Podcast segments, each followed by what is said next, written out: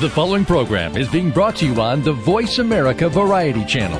For more information about our network and to check out additional show hosts and topics of interest, please visit VoiceAmericaVariety.com. The Voice America Talk Radio Network is the worldwide leader in live Internet talk radio. Visit VoiceAmerica.com. The views and ideas expressed on the following program are strictly those of the hosts or guests and do not necessarily reflect the views and ideas held by the Voice America Talk Radio Network, its staff, and management. Help!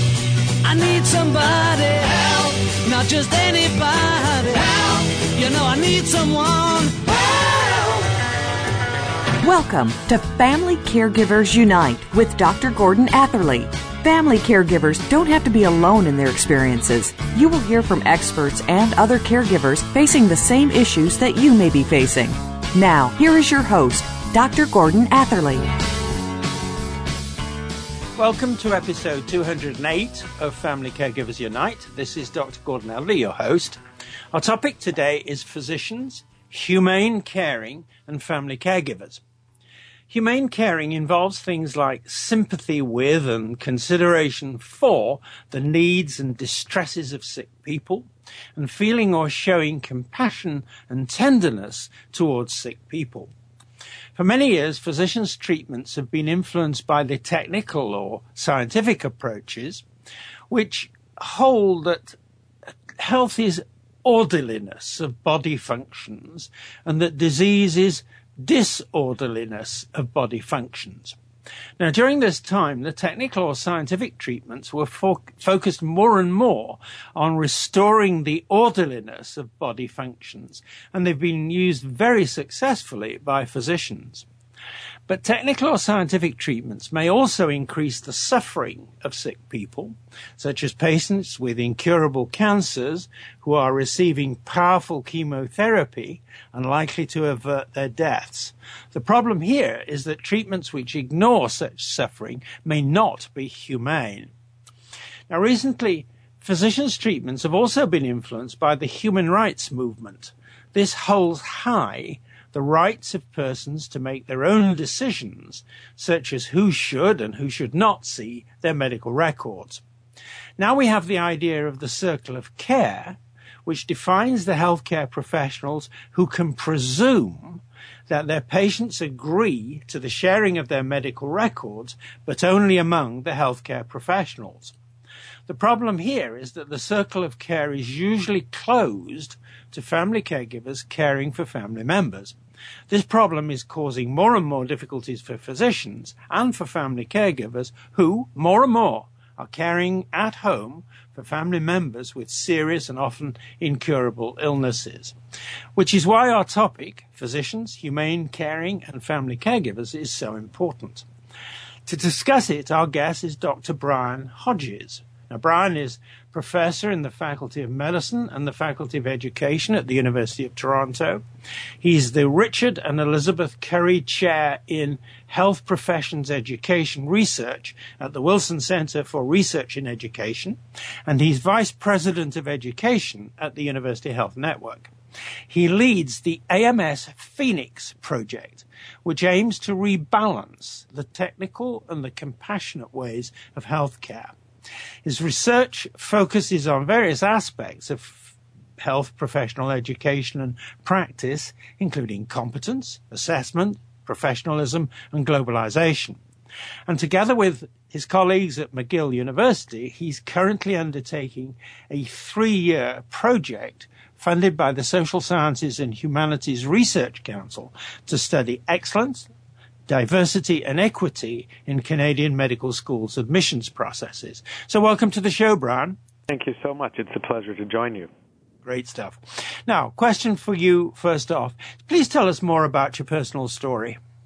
Well, I have a, a, windy pathway that takes me to where I am today. I actually began when I was 16, 17, I think, in my first job as a nursing orderly. It's a profession that doesn't exist today, but it was uh, uh, essentially an assistant to the nursing department of a hospital. And that was my first encounter with, with compassion, in fact. My, one of my first jobs at that young age, it's remarkable to me today, but was something called care after death And when someone was deceased through a resuscitation or or uh, or uh, an illness and died in hospital, it was actually my job to be the interface with the patient and the family before they were sent to the nursing home or to the um, to the um, uh, funeral home or wherever they would pass in the next phase. And this was a really a remarkable privilege for me at that time. Um, it was also a time when I worked in uh, long-term care, and I was an assistant on a on a, uh, a unit for people who had been uh, in the institution for quite some time. And uh, so this, these things, these early experiences, really helped me uh, think about many of the um, aspects of healthcare I would encounter later in medical school. I went to Queen's University Medical School in Canada in Kingston, and after that I did a training in psychiatry, but also I did a PhD in education. I was very interested in the uh, in the improving the quality of health professions education. And then uh, my special area uh, I took on was a, an area called medical psychiatry. I did a fellowship in that area, and that's an overlap area between the physical and the um, psychological parts of medicine. Mostly working with uh, organ transplant patients, those having cardiac and other kinds of surgery in the intensive care unit, and some palliative patients. So today, as you mentioned, I'm a vice president of a large hospital in Toronto, Ontario, um, in fact, it's a chain of uh, connection of four large hospitals, and my role there is to help promote all forms of education, uh, including um, what we're talking about today, which is the humane, person-centered, compassionate care. And you've also commented that I lead the uh, AMS Phoenix project, and uh, that project itself, uh, which began last year, is an effort to really try to refocus, as you said, the balance between the technical and the compassionate and humane components of practice. Let's go straight then to this question. Please tell us about the AMS Phoenix project, Brian. There's an interesting story that precedes it. Uh, Canada adopted um, a socialized healthcare system at the end of the 60s. Prior to that, there were several insurance companies run by physicians, and they collected money and used it uh, just as any insurance company would would, would be to uh, insure uh, private uh, healthcare. But then, when the social system came in place, several of them were able to keep their funds if they became charities, and the Associated Medical Services was one of those. So, since the um, end of the 60s, the 70s, the Associated Medical Services has funded projects, and they have targeted uh, three areas basically uh, ethics, history of medicine, and education. Uh, I actually was involved with them uh, back about oh more years than I care to count when I was a medical student. Uh, early on, uh, they created a project called Educating Future Physicians for Ontario, and at that time, 25 or more years ago, the focus was to try to improve the ability of physicians to communicate with patients. There had been a consensus conference held in the in Ontario that was sponsored by the uh, Canadian Cancer Society that was uh, highlighting the fact that physicians were often not communicating well with uh, patients and with families. And so the uh, AMS funded this project some 20, 25 years ago. Uh, over the past two decades, they, they became interested again in revisiting this subject. And in 2010, their uh, board chair, a man named Bill Schrag, cardiovascular thoracic surgeon, made a tour of the province of the medical schools, but this time also the nursing schools and various healthcare institutions, and, and asked how an organization like AMS could once again contribute to improving healthcare and health education. And what he heard was a repeated message that while medical education and healthcare education in general had improved in some ways, that we now did teach communication skills, that there was a, a technical quality to it, and that, that very often in hospitals, in healthcare settings, and even in health professional schools, the technical components were trumping or overshadowing the, the humane and compassionate side. So in 2011, the organization sponsored a number of provincial summits. They focused on such things as hidden curriculum, uh, toxic environments, toxic for students and patients and families. They talked about the, the loss of patient story, the need for narrative. In a world where we have a lot of drop down menus, electronic records, and, and the like, how to preserve the story that, that is somebody's illness experience. So all of those summits led to a, a decision by the Associated Medical Services to launch a new project that would be dedicated to rebalancing compassion and technical components of care, and that it would focus on both educational institutions, medical schools and nursing schools and other health professional schools, but also sites of care, sites of practice, hospitals, and clinics. So the project was launched last year, and I'm very lucky to be the lead of it. I'm the it's called the Phoenix Project today. Phoenix being a metaphor a sort of rising from the ashes or or, or rising back up from from uh, from where we've been, hopefully going somewhere a little brighter. And uh, that's the project that I lead today.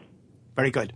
Now, it's subtitled, this project of yours, Project Phoenix, A Call to Caring. Please tell us what's being called for. During the summits I mentioned, there were a number of eye-opening experiences, and and one I will share with you and with uh, the people listening to this discussion. Uh, it was moving to me at the time. We were uh, in the midst of a session talking about toxic environments, and uh, I was uh, in the in in the course of explaining the goal of the project and uh, and the need to rebalance the compassionate component of care and whatnot. And we were deep into a discussion about why people should choose to go into the health professions. And I noticed at a certain point that one of my colleagues across the table, a senior physician, someone who's been a leader in in, uh, both healthcare and education in Toronto for for many years, was tearful. He was becoming tearful, and I stopped and I asked him what what was going on, and he explained that that all of the discussion we were engaged in was taking him back to why he had gone into medicine in the first place, and he was realizing through the discussion that he'd lost some of that. He'd lost some of the connection with why he originally chose to be a physician. And this was a message that we heard several times.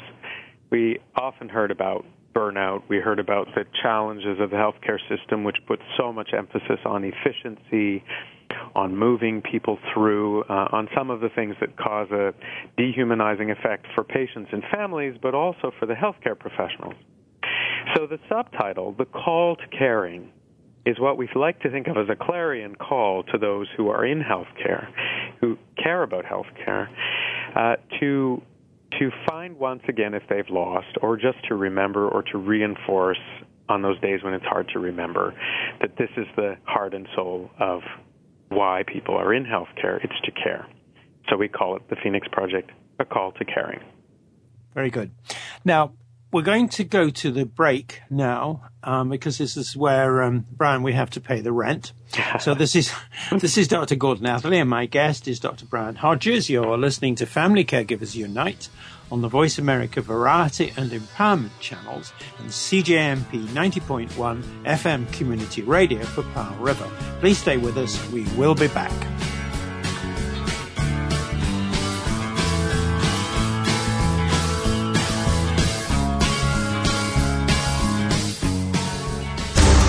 What's going on behind the scenes with your favorite Voice America show or host? For the latest news, visit the iRadio blog at iradioblog.com.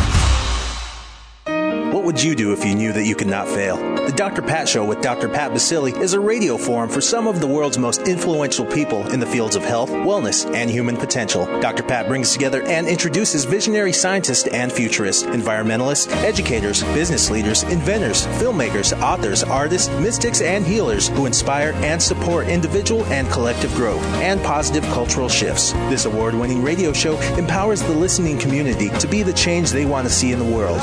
Tune in every Thursday at 8 a.m. Pacific for the Dr. Pat Show with Dr. Pat Baccili, radio to thrive by. Do you know that over 70% of Americans with severe disabilities are unemployed? Are you one of the 2.5 million Americans with epilepsy? If you are, or know someone struggling with these issues, tune in to Disability Matters with Joyce Bender. On the show, Joyce will discuss these issues as well as others. She will have on nationally known guests that will offer helpful insight on disability matters and let you, the listener, call in with your questions and concerns. So if you struggle with a disability or know someone who does, listen to Disability Matters with Joyce Bender, heard every Tuesday at 11 a.m. Pacific Time here on VoiceAmerica.com. What's going on behind the scenes with your favorite Voice America show or host? For the latest news, visit the iRadio blog at iradioblog.com.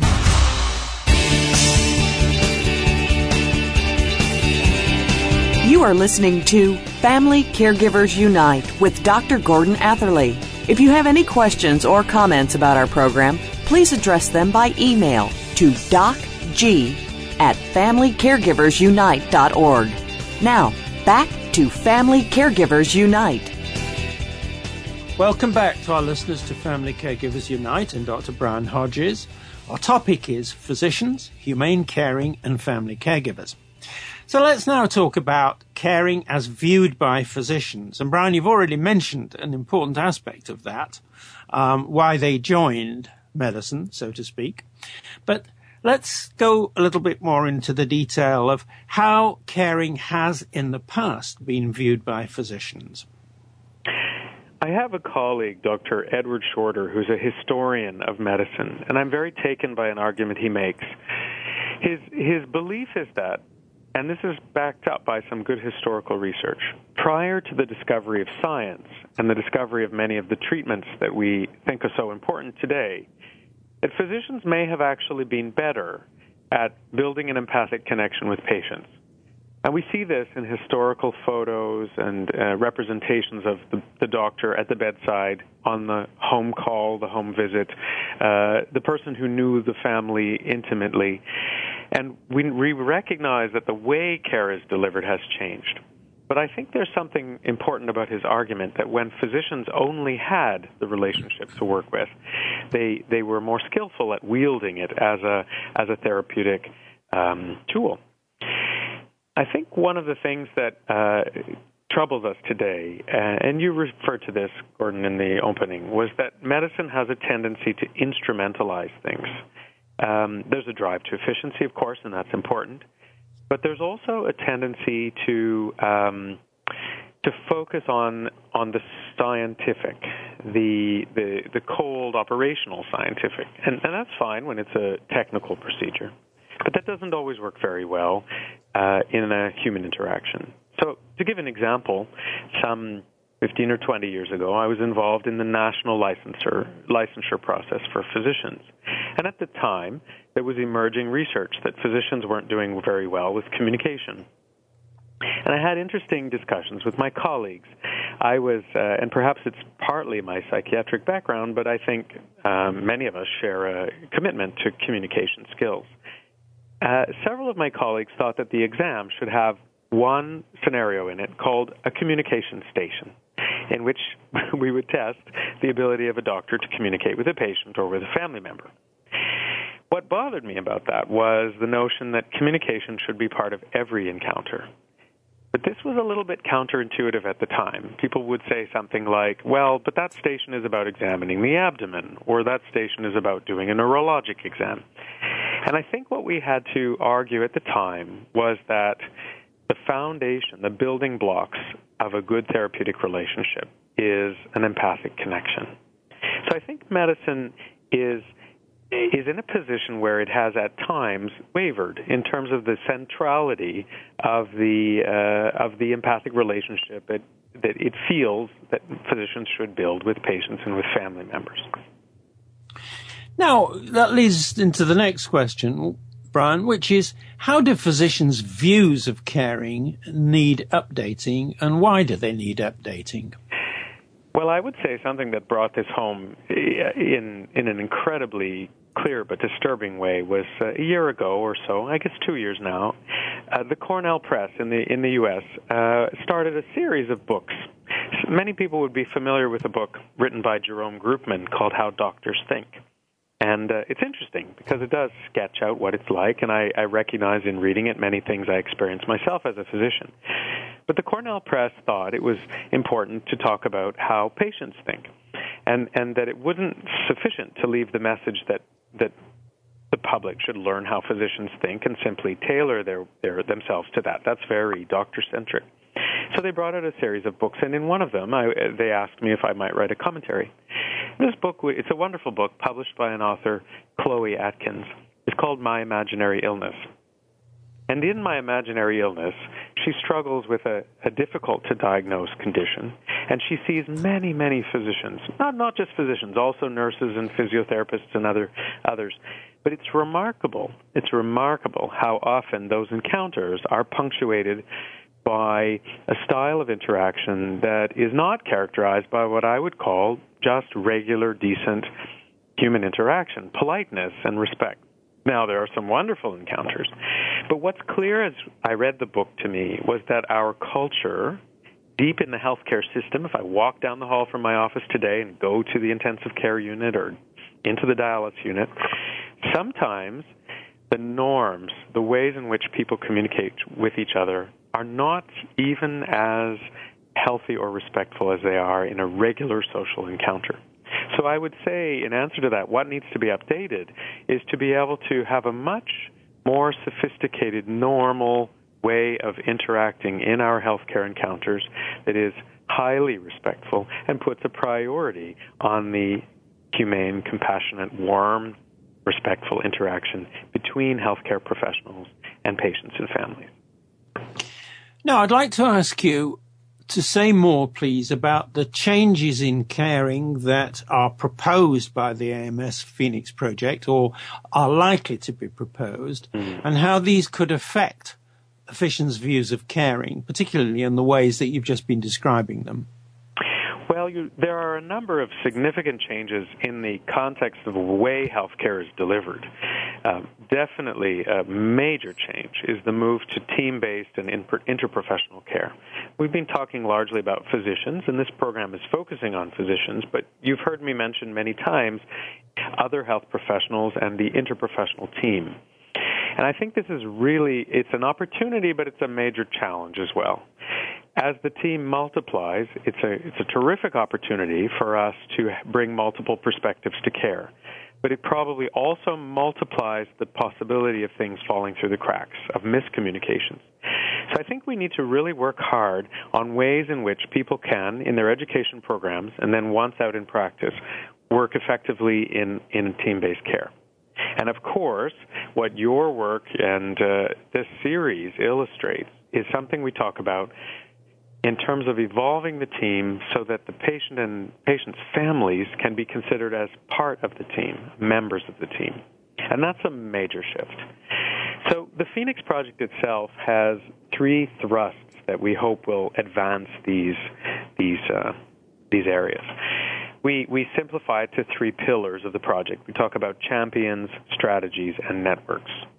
Now the champions is a deliberate uh, investment in individuals in healthcare settings, both in uh, training programs like universities and colleges, but also in hospitals and practice settings, who will role model and lead this sort of um, approach to care. So we through the project, we award fellowships. And, and perhaps if it's all right, I could just name a couple of names of current fellows and the kind of projects they're working on, just to give an illustration. So, for example, at the University of Ottawa, there is a physician and a nurse combination, Dr. Tara Tucker and Maryse Bouvette, and their subject for their work is what's called compassion fatigue. And what they're working on is the notion that many people, I mentioned one, I alluded to the physician who became tearful in our meeting. There are people who develop symptoms that look like burnout. That because of uh, their own personal challenges, the environment they work in, perhaps it's a lack of support, they lose the ability to continue to show compassion. So that's an example of a project that really aims to target identifying this and intervening. A second example, uh, Dr. Lisa Graves and Dr. Rachel Ellaway at the Northern Ontario School of Medicine are looking at the challenge that we face as things become electronic. I've heard so many times a patient, a family, they walk into the office and the doctor faces the computer and types things in for five or ten minutes, however long the consultation is, and fails to make eye contact or build a relation. So their fellowship, funded by the project, is looking at ways to maintain compassionate and human humanistic care during an encounter which involves now a computer or some other form of electronic media. So, um, a third example would be at Queen's University, where Dr. Elaine Van Melle, Mala Joneja, and Cheryl Klein are looking at the notion of hidden curriculum. studying the fact that in the classroom and in the paper curriculum, the written down curriculum, we talk about teaching the best in communication and compassion. But then when people get into the wards, the emergency department, other places, sometimes they see different messages. So how do we design education programs that allow people to talk about that and surface their experience if it's different than what is officially taught? So that's the thrust of Champions. And you can see in this there are also strategies. We have a research funding stream which which uh, aims to find and support projects that will make changes in this area. And finally to build networks of individuals across Ontario first, Canada, and hopefully even internationally eventually to advance the notion of caring. Brian, I'd like to ask you a little bit more about this compassion fatigue and the factors that lead to it.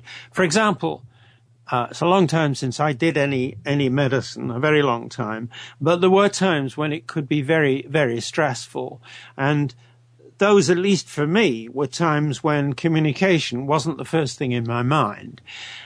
Does that, in your mind, reflect any of the kind of stresses and strains that physicians and other healthcare professionals are subject to that can lead to that sense of compassion fatigue? Absolutely, absolutely. I think the, a, a very important thing for us all, everyone to recognize is that healthcare for patients, for families, and for health professionals is very stressful.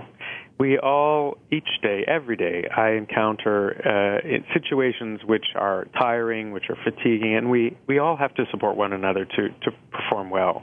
And I think what works uh, I mentioned Tucker and Bouvette's work, there are others who work in this field, have pointed out something actually rather simple, which is we don't talk about it uh, for it might be a surprise to your listeners, but as health professionals, there are actually very few opportunities where people have the chance to reflect. Sometimes it comes out in inappropriate or, or, or, uh, for example, humor. People will use humor. Sometimes it's even overheard in a staff room or a hospital, which isn't always the best way to let off steam. But the real deep reflection and thinking about what it means to be in tough situations is sometimes missing. I'll give the example of palliative care or, or people who work with patients who are uh, having uh, a, um, a terminal uh, course to their illness, where they're they're either in the process of of dying, or they have a disease. For example, I mentioned I work with organ transplant patients. I have the very peculiar situation of patients who are often close to death, and then perhaps get an organ transplant at the very last minute, and, and then are well again. So uh, people who have to work with patients who are going in and out of disease or illness are very close to the edge of, of being alive or not is a terribly stressful situation. I think that compassion fatigue can arise when the health professional uh, doesn't attend to or is sometimes even unaware of the toll that their work is taking on them. And so, one of the things that we need to do, I think, is to work with students, but then probably give booster shots or, or, or revisit with people who are in practice uh, opportunities to, to ventilate about this, to express it, to think about it, to work through it, and perhaps in some cases to take a break maybe to change the pace of work in some way, or to uh, to do something that can help them rebalance within themselves the ability to be caring and compassionate. Right. Now, um, we need the short break right now. Uh, this is Dr. Gordon Atherley, and my guest is Dr. Brian Hodges. You're listening to Family Caregivers Unite on the Voice America Variety and Empowerment channels and CJMP 90.1 FM Community Radio for Powell River. Please stay with us. We're coming back.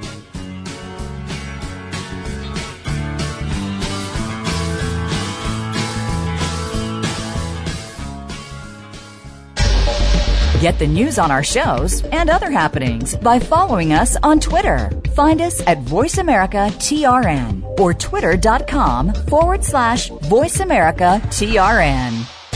Think of the world 50 years ago.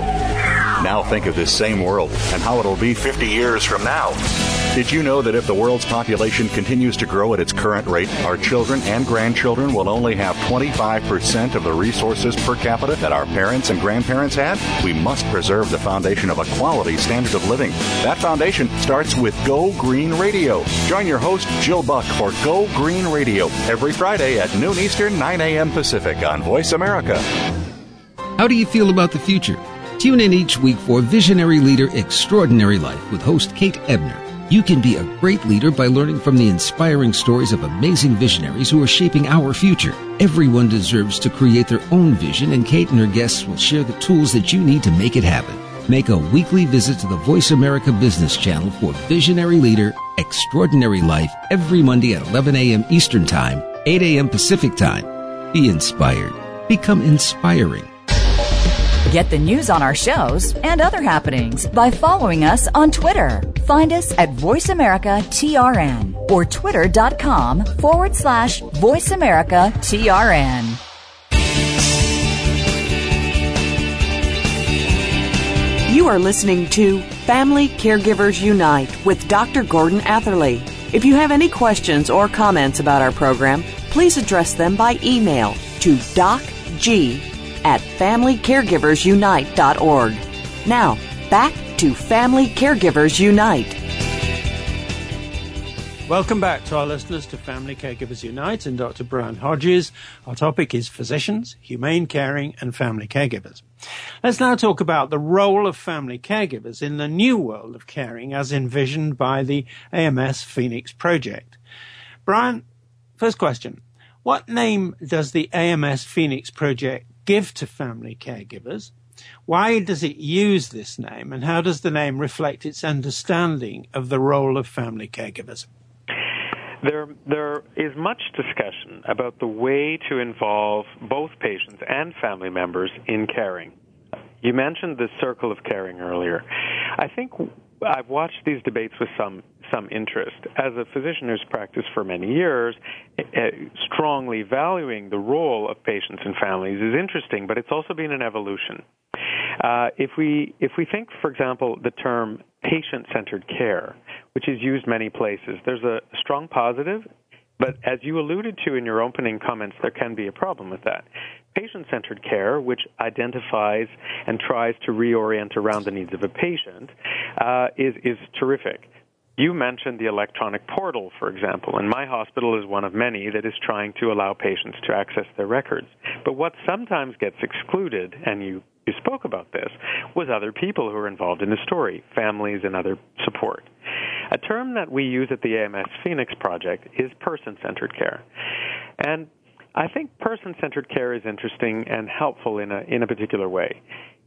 It, gets us out of the debate about what we call the person receiving care. Uh, you will be very aware that in my field, there's a, there's discussion about whether people are called patients or clients or survivors or other things.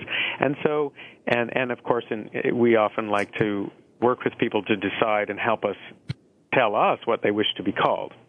But I think the notion of person centered care brings into focus that we're not talking about disease entities, as you mentioned, and we're not only talking about the main index person who is affected by this, but we're talking about the system. So, person centered care can be expanded to the notion of family centered care, community centered care fairly easily. I think that the, we've we've been purposely a little bit generic in terms of the project and talking about caring and compassion. And you will have heard me in the last segment talking about the health professionals as well. And and I think when we reconceptualize the mix in terms of all those people who have a stake in the well-being of the situation and of the person who presents, that all of those people are due a respect and compassion. And it's probably important that we think about all of the mechanisms I described before equally applying to everybody in that story. Let's go to the this notion of the circle of care. Um, first of all, how does the Phoenix Project view the circle of care, and what do you think about including family caregivers in it? We I can't say that we've deliberately used the term, and and one of the great things about this preparation was learning more about about uh, Family Caregivers Unite in this series and learning from it. And I think that would be an important point for me to begin with because the Phoenix Project in no way positions itself as an expert in all things. I think we want to stimulate and catalyze a dialogue about something which seems to be underrepresented in both education of health professionals and in healthcare. So I would be very open to learning about that and thinking more about it. But as I understand your, the notion that you opened with and described the, the individuals who are allowed access to the caring event or the caring moment, you highlighted in the opening a really important one, and that was the debates about patient portals and access to information. Now, I mentioned already that a few people attached to the Phoenix Project are starting to think about the electronic environment, for example. Uh, my hospital, I uh, mentioned at the beginning that I work for the University Health Network, which is a large downtown Toronto hospital, is well into a discussion and development of a patient portal. And as you pointed out, one of the hottest topics is who would have access to information. What's really interesting is finding the right balance between protecting confidentiality but facilitating access and support. I mentioned that I've worked with the uh, organ transplant program for many years. What's interesting in that program, in this hospital, is that everybody going through it is actually required to have a support person and strongly encouraged to have both the support person and the patient together at all encounters where possible. There's a lot of practical reasons for that. Organ transplant is such a, a, a debilitating and serious uh, condition that there are times when the patient, him or herself, might not be able to retain the information, and a, and a support person can help with that. But it's much more than that. It's recognizing and there's substantial literature to back this up that people do much better. They recover better and they re-engage the uh, supports in the community around them when they actually have a deliberate uh, connection with support people who are who are advocated for within the system. A story comes to mind about this. I had a fellow who came to um, to see me from the uh, to work with me from the Philippines. She was fully trained as a physician there, and she came to our hospital. We did rounds on the first day, and I said, "So, what did you think? How did you?" She said, "Well, the hospital is lovely and seems very modern, and and et cetera, et cetera." She said, "But something bothers me. It seems very, very sad that no one in this hospital has any family." And I said, "Sorry." And she said, "Yes. Uh, it appears that no one is it is it a is it part of Canada or is it just this hospital? But no one has any family." And I said, "Oh, you'll have to help me unpack that." She said, Well, in my hospital in the Philippines, every room would have family around the bed all the time. And it was very interesting. And she said later she found one of the most peculiar things we have was the notion of visiting hours. And she had trouble imagining why we would have times when we excluded family members from the care of patients.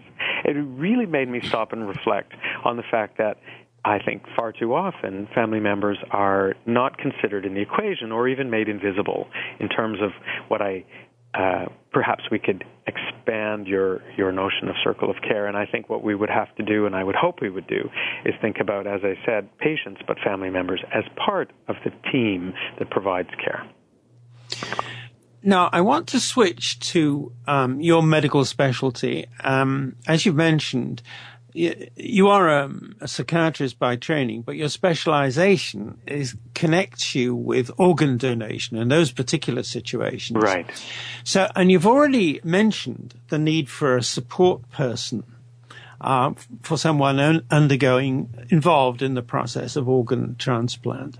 So, I'm going to ask you, what's your view of the role of the family caregiver as the support person? Mm-hmm. in caring for someone who's involved in the transplantation process? And do you see or foresee any obstacles to those family members, family caregivers being admitted to the circle of care as we've just just discussed it? Oh, absolutely. Before we go to organ transplant and its complexity, maybe I'll go to something simpler. Two years ago, I had a ruptured appendix.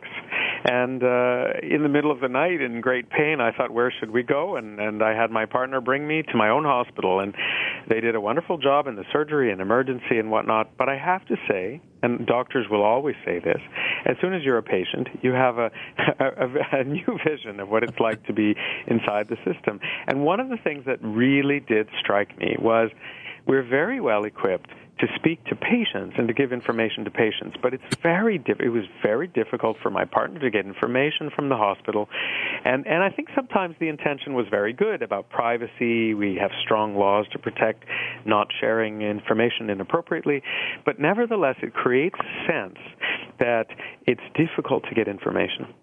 I think Canadian healthcare system, I, I, I, can say a little less about the U.S. system or the European systems, but I think that certainly I can say in Canada, it works far better when a person has an advocate.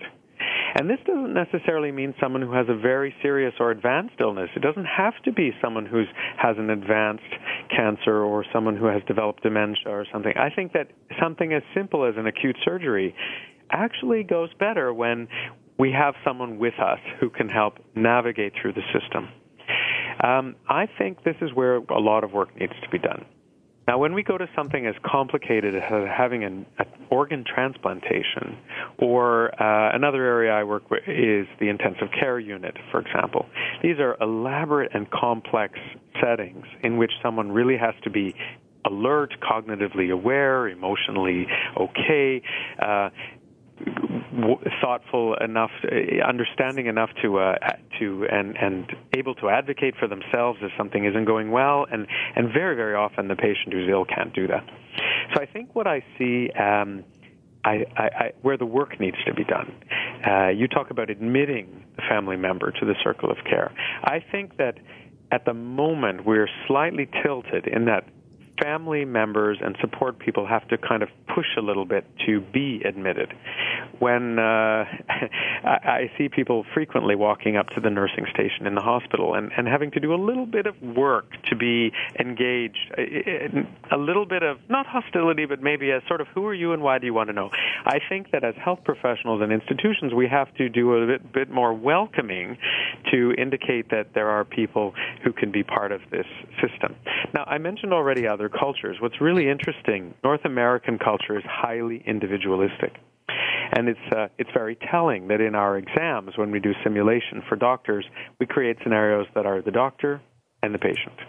And only very recently has anybody suggested that maybe we should create scenarios for exams, but for teaching, that are doctor, patient, and family member, doctor, patient, and support person, um, and that perhaps we should look at that as as becoming a natural, normal way of interacting.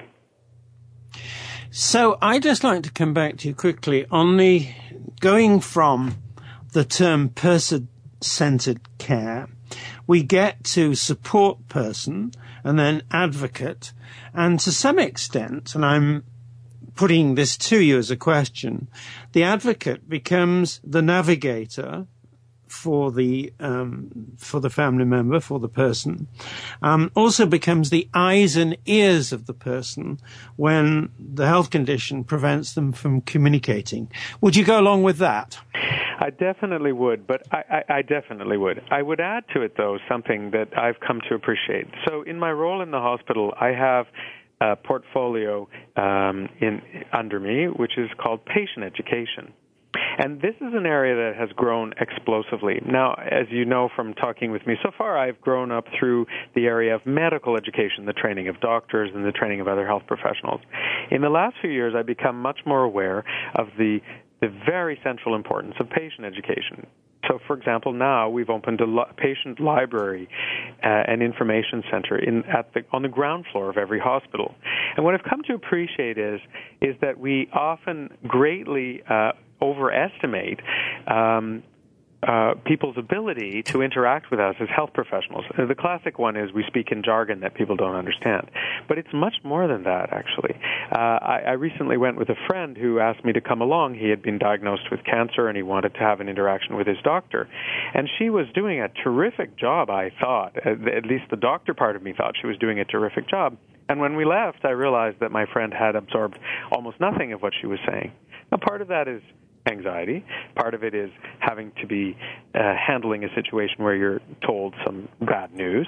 But the other part was that this that the short interaction with a lot of medical information was not attuned to the needs of my friend. So what we did was we went down to the library, the patient and family library, which is on the ground floor, and the information person there was very helpful in pointing in direction of information we could both read.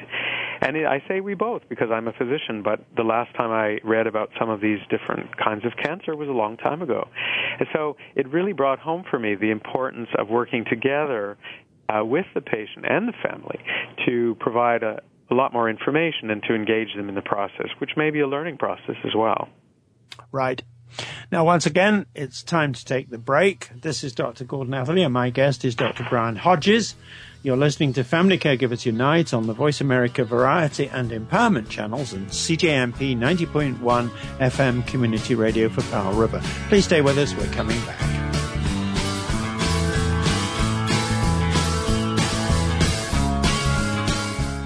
Now you don't have to stay linked to your desktop or laptop. Take Voice America on the go and listen anywhere. Get our mobile app for iPhone, Blackberry, or Android at the Apple iTunes App Store, Blackberry App World, or Android Market. Do you need directions to solid financial future? If so, the Money Answer Show with Jordan Goodman will provide you with a roadmap to making smart money decisions in every area of your personal finances. Join Jordan every Monday at 12 p.m. Pacific Standard Time, 3 p.m. Eastern for the Money Answer Show on the Voice America Business Channel. Learn how and where to get the best deals on mortgages, cars, and insurance. Find out the best ways to save for college and retirement. Get out of debt, improve your credit rating, and save on your taxes. The Money Answer Show with Jordan Goodman will provide you with great tips on investment opportunities in real estate, stocks, annuities, and other investment vehicles. That's the Money Answer Show with Jordan Goodman on the Voice America Business Channel every Monday at 12 p.m. Pacific Standard Time. Are you a business innovator or are you just sitting on the sidelines? Tune in every week for Coffee Break with Game Changers, presented by SAP. Host Bonnie D. Graham talks to a cross section of the movers and shakers who are leading by example. They will share best practices and innovative ideas to keep you thinking and moving along with the best. Join us for Coffee Break with Game Changers, presented by SAP, Wednesday mornings at 11 a.m. Eastern Time, 8 a.m. Pacific Time on the Voice America Business Channel. Get the news on our shows and other happenings by following us on Twitter. Find us at VoiceAmericaTRN or twitter.com forward slash VoiceAmericaTRN. You are listening to Family Caregivers Unite with Dr. Gordon Atherley. If you have any questions or comments about our program, please address them by email to docg at FamilyCaregiversUnite.org. Now, back to Family Caregivers Unite. Welcome back to our listeners to Family Caregivers Unite and Dr. Brian Hodges. Our topic is physicians, humane caring, and family caregivers. Let's talk now, uh, Brian, please, about more things that you want to do and want to see done to help family caregivers care for their family members with serious illnesses, and also your challenge, your message for the challenges of family caregivers. Now, what more do you, do you want to do and see done to improve this help? So we've we've talked quite a lot so far about the the nature of the interpersonal reaction, the work that needs to be done to make people feel more welcome. Uh, those are the interpersonal aspects, and I think they're crucial. We've alluded to another thing, which is the electronic era, which is on us. And it's got some great strengths, but there are also some limitations. I mentioned a major limitation, which is it's possible to sit in one's doctor's office or one's nurse practitioner's office and have them look at a screen the whole time without talking to you. and I think that's terrible. I don't think we need that. But what that means is that there's another presence in the room. There is an, a source of deep information that can be accessed and shared together. Just a few weeks ago, I had a patient uh, come to see me. Uh, it's a young man and his mother, and they had some questions. Uh, they had heard certain things uh, quoted to them about the treatment of the condition, and I said, you know what? Let's sit down together and look at the internet. Let's do it together. I don't know the answer to that, but let's find it. And the three of us sat around the computer and we looked up some information. We chatted about it. I helped interpret some of the medical issues. And that was very interesting. That's a new way of practicing, but it was an exciting one, and I think they found it very satisfying. It also helped me because I was able to address what they were concerned about directly. I think we have an opportunity to improve the quality of information that is available to people to support their care. One of the big problems that I think family members and advocates and support people have is they often become isolated. The internet actually has a very, very rich array of materials that allow people to link not just static materials. We can all go and we can look up a condition. Uh, I remember one time myself having a worry about a particular condition. I had a certain number of symptoms of something, and I could go and read about it. And that is reassuring or worrying, depending. But I'm talking about things that are more interactive. So, for example, there are um, websites that are run by various groups uh, that allow people to interact using social media and gain support and information from each other. I'm struck by how many patients today will come and say, "Ah, I was on the chat site of the uh, support group for multiple sclerosis, or I was on the site of the Friends and Family and Schizophrenics," and and it was it's very interesting because it's a it's a social element that that on one hand reduces the isolation, but also allows information to be shared. The Phoenix project that we've been talking about is beginning to engage in this, and I think this will be helpful. We use Twitter we have a social media coordinator, and we have a Twitter handle, as it's called, for anyone who uses Twitter. It's at AMS Phoenix. And one of the things that we've started there is what's called a tweet chat. Now, I will confess, and probably other listeners, perhaps even yourself, will be with me. I did not grow up in the era where any of these media were available to me, so I'm learning as fast as I can. But a tweet chat is an opportunity to talk uh, in real time with people through the social media. And two months ago, there was an excellent one with a group called Treat Diaries, which is a uh, a system that allows people to share narratives about their illness in public, uh, anonymized if they want, so that people can read about others with a similar illness experience, family or the person themselves experiencing it. And I was really struck by the power of being able to tell stories about one's experience in a public space. We're also starting a blog. The Phoenix website is is, is very simple. It's www.theamsphoenix.ca. And on that blog, we hope to engage in many of the conversations we're having today between us, uh, between the two of us. But of course, the internet allows a much wider conversation. So I think social media and other media tools are really uh, potentially effective in broadening the circle of communication for people with different conditions, with different illnesses, and their family and their supports. Brian, just a quick supplementary to that. As you very well know, things in physicians and other healthcare professionals use called clinical practice guidelines are very popular and very useful. At least that's the message I get. Question is, would something like a family caregiving guideline or a support person guideline be a useful development for support persons, family caregivers, and so on? What do you think? It's a fascinating idea. I mean, the closest I've come is, is our in our previous discussion of, of organ transplant. It's a requirement in our system that people have a, support person, and some work has been done on what that role is and how to support the support person. I, I, I don't know. I, it's an interesting idea about a, a clinical practice guideline for that. Certainly, it would be helpful to articulate um, what the role is and help people on the care side, the the the um, uh, understand each other. I think perhaps to you talked about accessing the circle of care. I think maybe there could be an articulation of best practices of how a hospital, uh, a physician's office, community clinic could facilitate and support family members. I think that would be very welcome. Great. Now, very last question. What's your message, your personal message to families, family caregivers, and the support persons and the person-centered care persons that you've been talking about? When they, these, these people are caring for family members with serious illnesses of one form or another, often at home. What's your message for them? I think the message that I would return to is that we tend to create a little bit of an artificial distinction between the patient, the family, the support, and the health professionals. Our earlier discussion about burnout among health professionals who went into the the field to care illustrates that we're all human. We're all capable of caring. We're all capable of having burnout and compassion fatigue. I have met so many people who are family members uh, who also experience the same thing.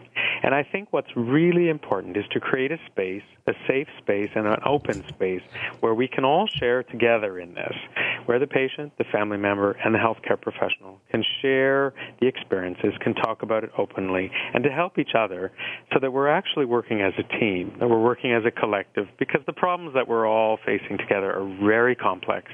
They're not easily solved, and they take time. And uh, I think if we can find some way to build that notion of shared support and responsibility and respect into the system, we will make a major advance.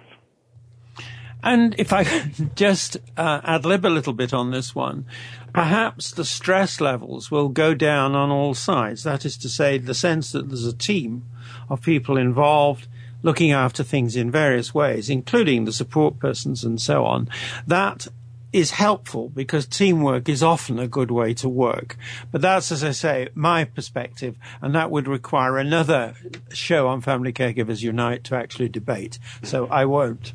Um, now, I, want to say, first of all, thank you very much uh, for sharing with us all all of your experience, your insights, and your advice, and particularly um, the the the way in which person centered care and what the AMS project is doing to create that space you were just talking about that everybody can share, everybody can communicate with each other in, and everybody can build trust and a relationship to deal with troublesome, difficult, challenging situations all around.